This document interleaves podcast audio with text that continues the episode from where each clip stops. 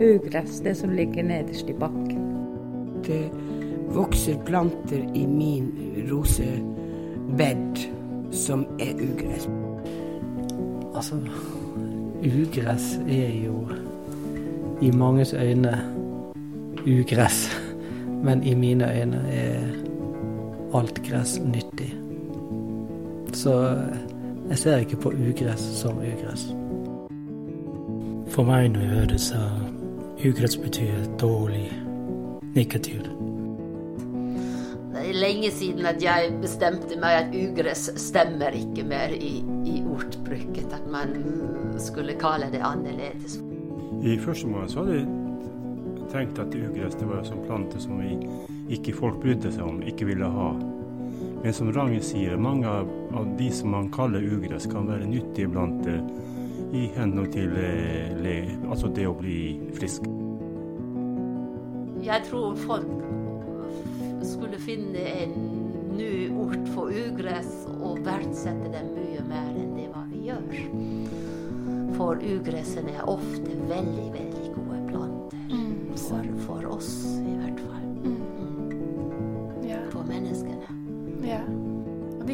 bare tilbake og tilbake. Sånn. Han kan gjøre hva man vil. ja. Og da er det ikke best å ikke grangle med dem, så bruker jeg spis dem. I stedet for å grangle med ugress, spis. De fleste ugress er spisende. Så ser jeg eh, positivt på mange ting i naturen som folk kaller ugress, som ikke er ugress. Sånn som f.eks. brennesle. Det er jo ikke ugress, det er jo en eh, medisinsk plante og en, en, en, sånn du kan ete. Du har kvann, og du har mange andre som, ting som også kan oppfattes som ugress, som ikke jeg oppfatter som ugress. Ugress på Radio Rakel FM 99,3. En programserie der jeg, urtemedisiner Mari Gjerstad, intervjuer ugresskjennere over hele landet. Programmet er støttet av Medietilsynet.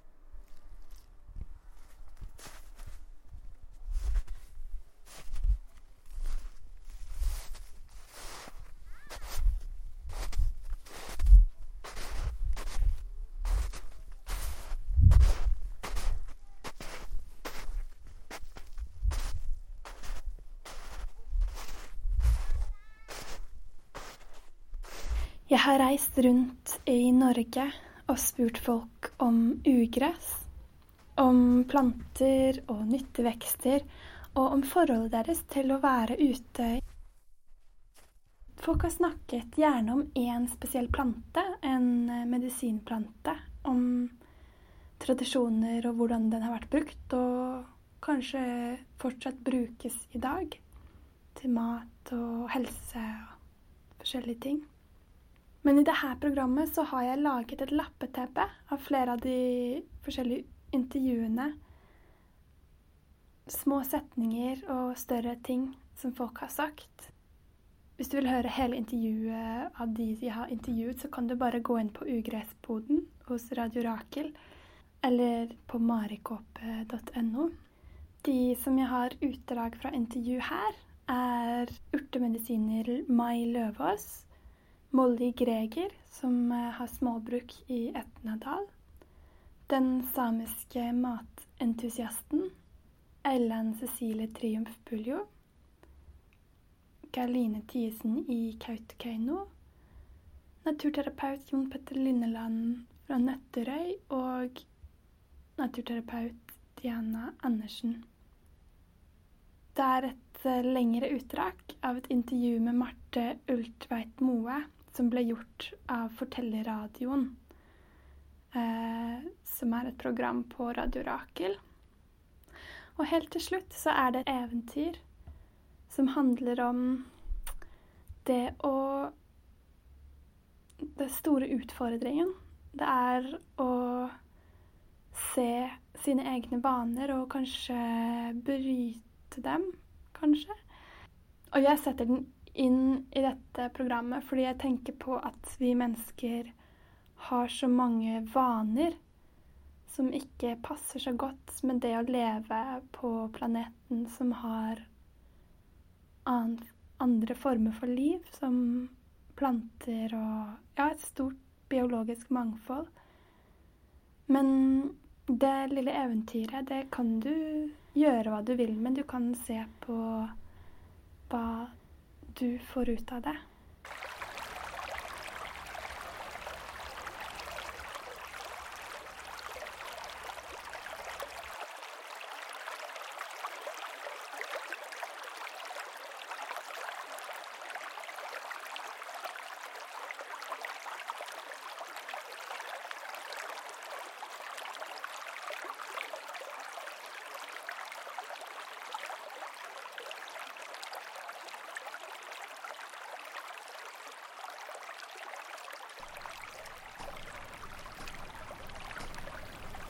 Å få lærdom om ting gjør at man respekterer ting.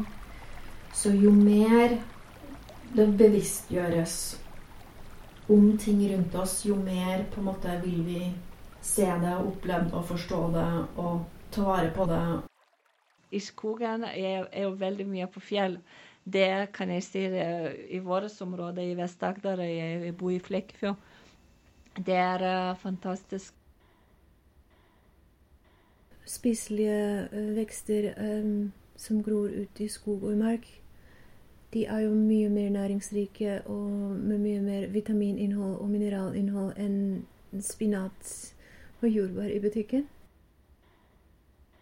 Jeg har uh, begynt å bruke mer av bjørka, for uh, her vi bor her, så har vi litt store bjørker og litt større stammer, sånn at det går an å få bjørkesau av det. Så nå venter jeg spent på at uh, våren skal komme, at vi kan få litt bjørkesevje. og hvordan er det du tapper den sevjen?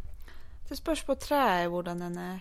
Uh, man kan bare kutte av en grein og så sette en flaske og surre den fast sånn at den ikke ramler. Og så må du da tømme en gang i døgnet. Du kan la den stå i to-tre uker, og da gir den flere liter i løpet av den perioden. Eller så kan man bore et lite hull inn i stammen og så ha en liten slange og nedi en eh, flaske. Mm. Uh, og så er det jo veldig viktig når du da skal gjøre det, at du på en måte får tillatelse av bjørka. Og at du ser at det er en passende bjørk som det går an å ta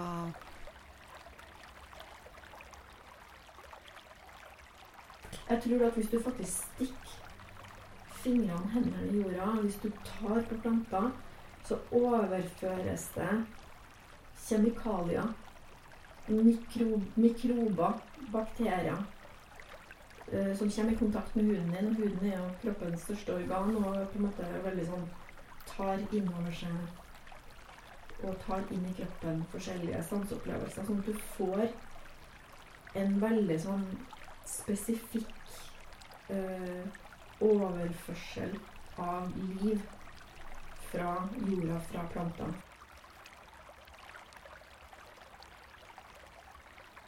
Vanskelig å forklare på norsk hva metti ja. betyr, men rett oversatt betyr det skog. Men eh, ikke, vi har jo ikke skog sånn som man tenker i Sør-Norge.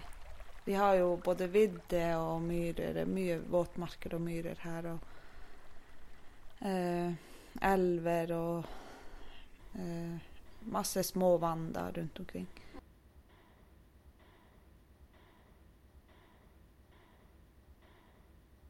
Altså i framtida så vi trenger å lage et eh, lavenergisamfunn hvor både vi mennesker fyker mye mindre rundt omkring i verden, og hvor potetene våre og eggene våre og de tinga, maten vi trenger, har reist kortere.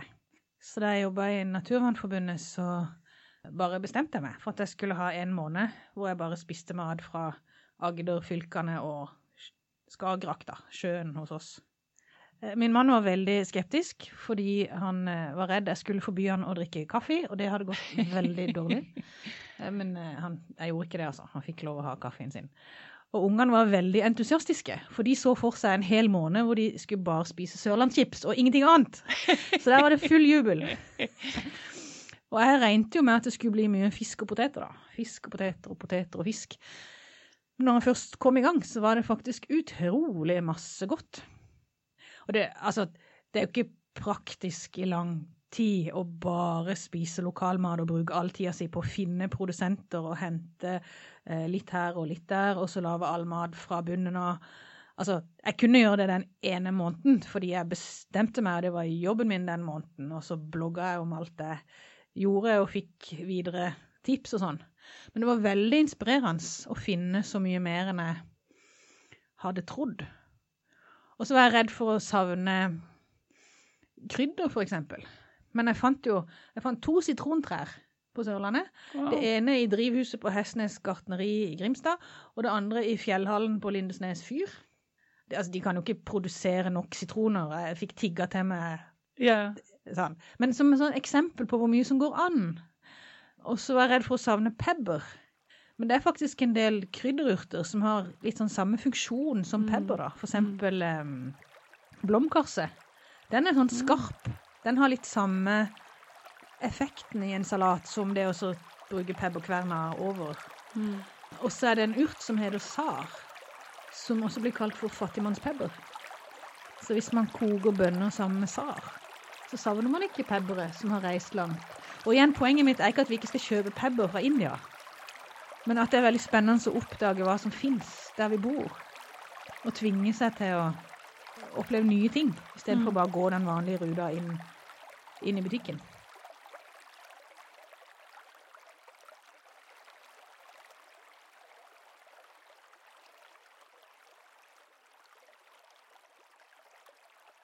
Vi innvandrere, for oss er en dette opplevelser. Det er, eh, vi er fascinert av den naturen som Norge har.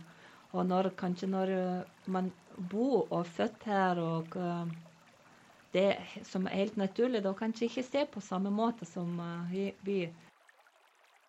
Vi står jo i en sånn gjensidig avhengighetsforhold til hverandre, og at vi, at vi den, på den måten nå eh, varetar et mangfold av, av planter både i naturen og, innenfor jordbruket òg. At vi klarer å, å skape en, en bærekraftig utvikling for, for, et, eh, for et sunt jordbruk. For jeg tror sunt, eh, en god helse forutsetter òg at vi har et eh, jordbruk som som har respekt for plantene, som har respekt for dyrene.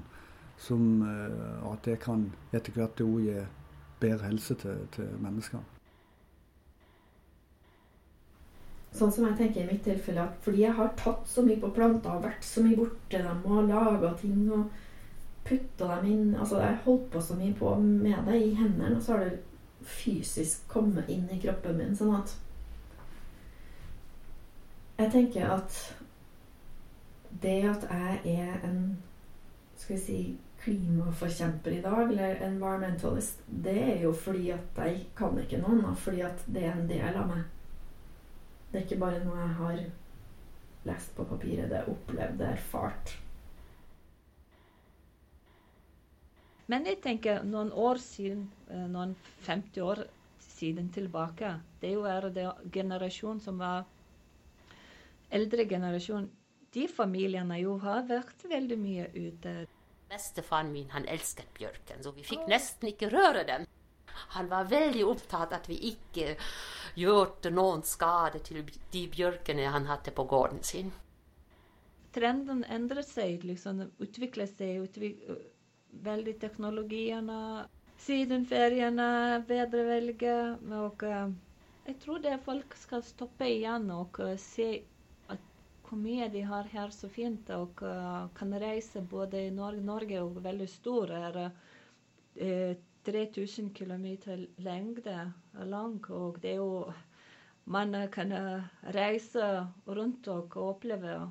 Det er eh, helt fantastisk. Eh, Hvis ikke vi hadde hatt planter, så hadde vi vel ikke hatt mennesker heller. Det, det er en del av meg, da. Det er på en måte, og det, det er sånn bokstavelig sånn at jeg plukker planter, jeg tar på dem med hendene mine. Det går virkestoffer inn i hånda mi, inn i kroppen min. Jeg har plugga fingrene inn i hendene, inn i jorda, bokstavelig talt, liksom. Man kommer nærmere seg selv som skapning, som eksistens, som sjel. når man er i nærheten av naturen. Man kjenner en helt annen uh, mening i livet. Det er noe med det at det er en del av oss, og når vi går ut, så, så på en måte så, så, opplever man en slags nærhet til, til uh, ja, til meg selv, liksom. Uh, men jeg lurer også på hva du tenker om forholdet mellom mennesker og planter som er rundt oss.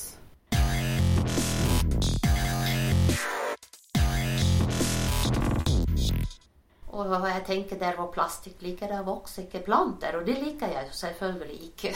Mm. Jeg liker plantene, og jeg vil jo ha dem. Mm. Så uh, jeg kommer stort sett egentlig alltid med søppel hjemme. Og jeg er kjent for det her at mine venner og samboere må bare tåle det at jeg er ute og plukker søppel. altså Mest blir jeg frustrert hvis jeg finner så mye at jeg ikke mer klarer å kunne bære den ut av skogen. Da blir jeg bekymret. Det har skjedd. At det var så mye eller så store forurensninger at jeg bare står der og tenker at jeg klarer ikke mer å ta det midt en gang. Mm. Og da syns jeg er det ikke mer bra. Så lenge jeg klarer å bære den, er det jo ok. Da gjør jeg det. Hvis jeg føler at jeg er natur, og det gjør jeg, at jeg er en del av naturen Jeg føler meg veldig hjemme når jeg går i skogen. Og når jeg sitter på en stein høyt oppe på fjellet, eller vasser i elva Men samtidig så lever jeg en livsstil som bare ikke går. Alt jeg spiser, kommer så langt bortifra. Ja, i hvert fall det meste. Og jeg reiser og bruker mobil og alle klærne mine og tingene mine, det passer liksom ikke. Jeg vet ikke hvordan jeg kan finne en jobb og finne en måte å leve på som skal hjelpe istedenfor å ødelegge de neste generasjonene av mennesker, dyr og planter. Hvordan kan man gjøre det, liksom.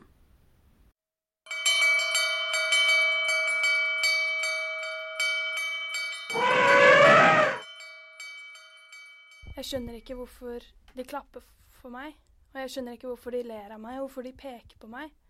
Jeg liker egentlig ikke å være her på utstilling. Jeg har hørt fra de andre elefantene om hvordan det er å være ute i det fri og leke i elva og vannet, som er så deilig å rulle seg i og skyggen av trærne. Jeg drømmer så mye om det, men jeg vet at egentlig kan jeg ikke komme meg fri herfra. Jeg husker da jeg var liten. Prøvde mange ganger, men de tauene var så vonde, så til slutt så, så bare ga jeg opp.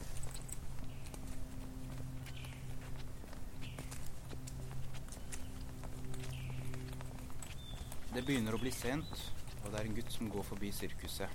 Han ser at tigeren er i et bur, og han ser at fuglene også holdes i bur. Han vet at hvis de hadde muligheten, så hadde de rømt. Han ser alle disse elefantene som står der med et lite tau rundt det ene beinet. Hvorfor rømmer de ikke, tenker han, de er jo så store og sterke. Hvis de ville, kunne de ha trampet ned hele dette sirkuset. Så han begynner å tenke, men han kommer ikke frem til noe forklaring. Så han går bort til den ene elefantpasseren og spør hvorfor rømmer ikke disse elefantene? De kan jo egentlig bare rømme hvis de vil. Da svarer elefantpasseren han. Det du ikke vet, er at når disse elefantene var små, så hadde de det samme tauet, men da kunne dette tauet holde dem tilbake. Så de prøvde og prøvde og prøvde å rømme, og en dag så skjønte de at de ikke kunne rømme. Og nå som de har vokst opp, så tror de at disse tauene kan holde dem tilbake. Og derfor rømmer de ikke. Dette fikk eh, gutten til å tenke. Han begynte å tenke er det noe tau jeg har som jeg tenker holder meg tilbake. Plutselig så ser han at det er masse tau rundt han som holder han igjen. Han kjenner føttene sine, som er lenket fast i jorda. Så kjenner han at føttene begynner å vokse. Hendene hans faller ned på bakken, og han står på alle fire. Så kjenner han at kroppen hans begynner å vokse og vokse og bli større og større. Han kjenner ørene hans som kommer ned. over kinnene. Han kjenner nesa, som begynner å bli lengre og lengre.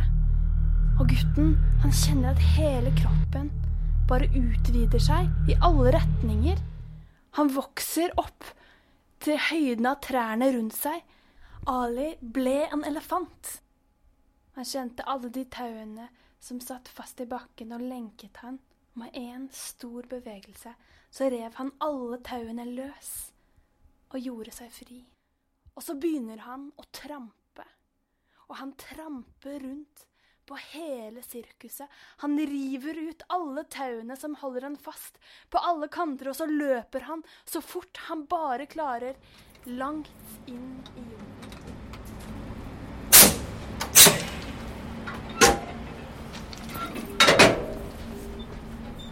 Ali, våkne opp! Hvorfor sover du på jobb igjen?